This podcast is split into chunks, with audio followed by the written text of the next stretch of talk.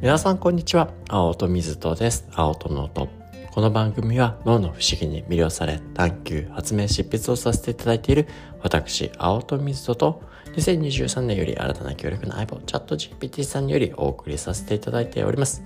毎週月曜日はハッピーマンデーと題しまして多くの偉人の方々のお言葉名言に学びつつチャット GPT さんとディスカッションをしどの観点というスパイスもちょっぴり加え新しい幸せで元気になるヒントを込めた言葉ハッピープロワールをお届けさせていただいております。というわけでですね。本日はハッピーマンデー最終回ということですかね。あのもうね1年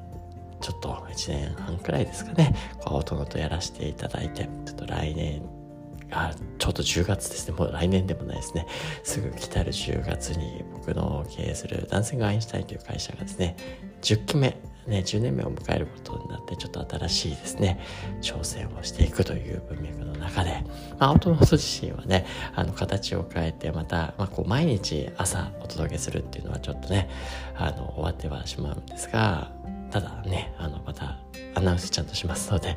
どんどんお話だったりね、皆さんにとって有益になるようなことがあればお話しさせていただけたらなというふうに思ってるわけなんですが、ハッピーマンデー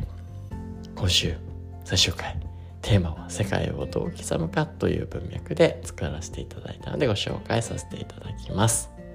心を傾けた対象が自分の一部になっていきます。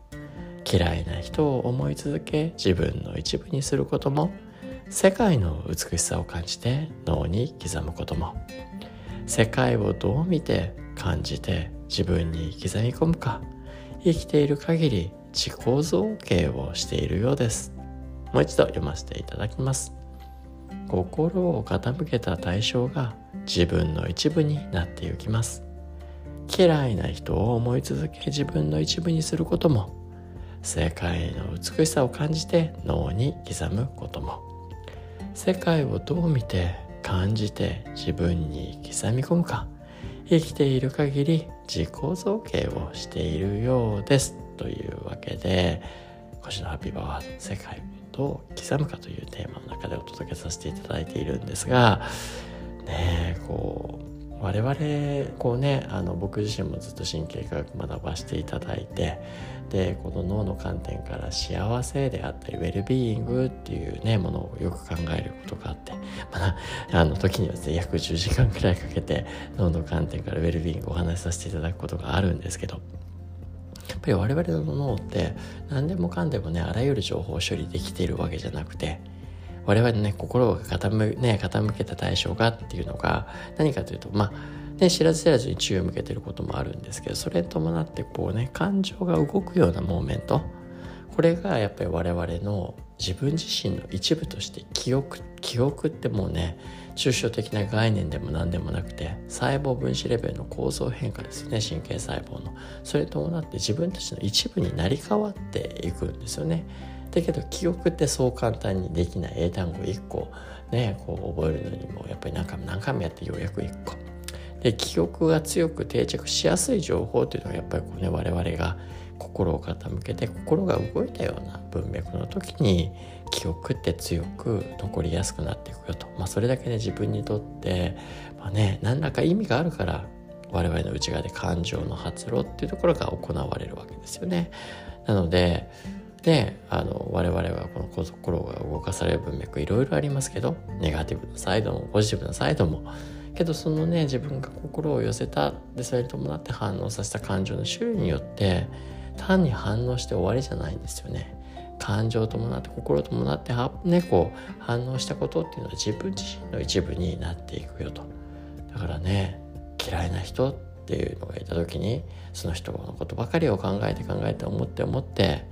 ねあのそれはねもちろん自由なんですけれども。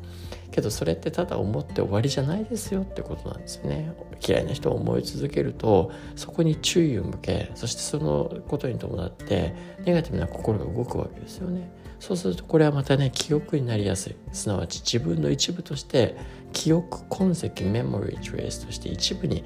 なり変わってしまいやすいですよと。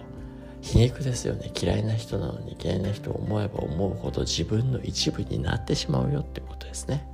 けど逆もまた真なんですよね。自分にとって世界にあるねネガティブがいっぱいあるけれどもポジティブさね美しさであったりだとかいろんなね豊かさであったりとかいろんなそういったねポジティブな要素も世の中には世界にはいっぱい散りばめられている。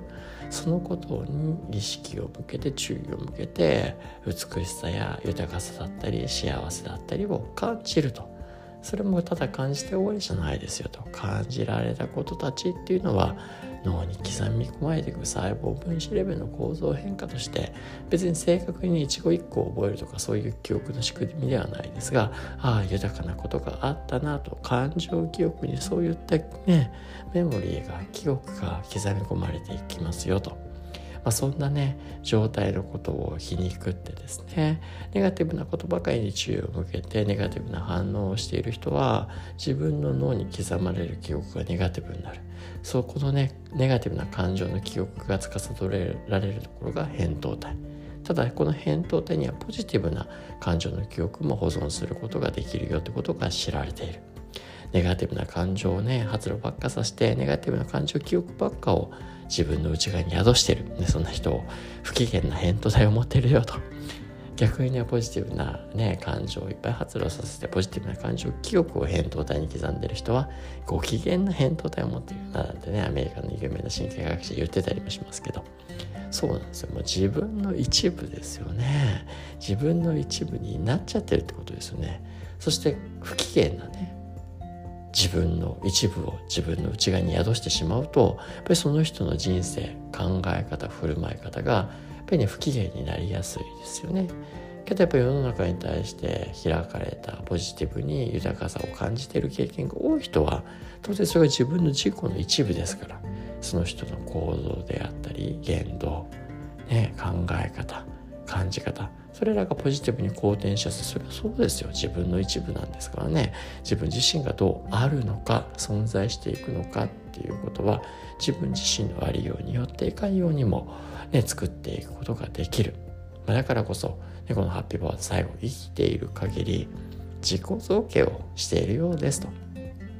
なぜこんなようなことを言えるのかっていうと僕にとってはですねこう生きていくっていうことは自分をねこう作り上げていく。まあねあのなんか夢を追っかけてなんかとかというよりも常にねこう自分自身をキープアップデーティッドしていくというか自己造形をしていく。でそのどうやって自己造形がされていくのかって自分が世界と関わっていく中で世界と全部を知ること注意を向けることは難しい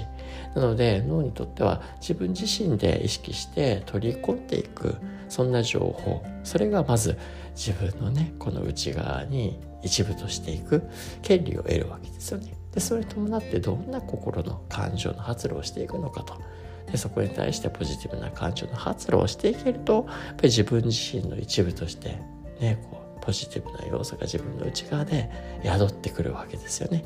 なんでどんなね情報に意識を向けてそしてどんなね豊かな反応を内側で引き出してってそれが自分自身の一部になっていくっていうことなんで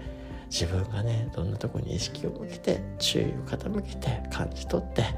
そして、ね、刻み込んでいくのかこれはまさしく自己造形。よく自分を持ちなさいなんて言ったりもしますけどね。これは自分で自分のことをね自分の世界と関わる情報を取捨選択して感じ取って自分に刻み込んでいくのかと。その体験なのかなというふうに思います。というわけで本日はですねハッピーバワード最終回になりましたが世界をどう刻むか最後にご紹介させて終わりにしたいなというふうに思います。心を傾けた対象が自分の一部になっていきます。嫌いな人を思い続け自分の一部にすることも世界の美しさを感じて脳に刻むことも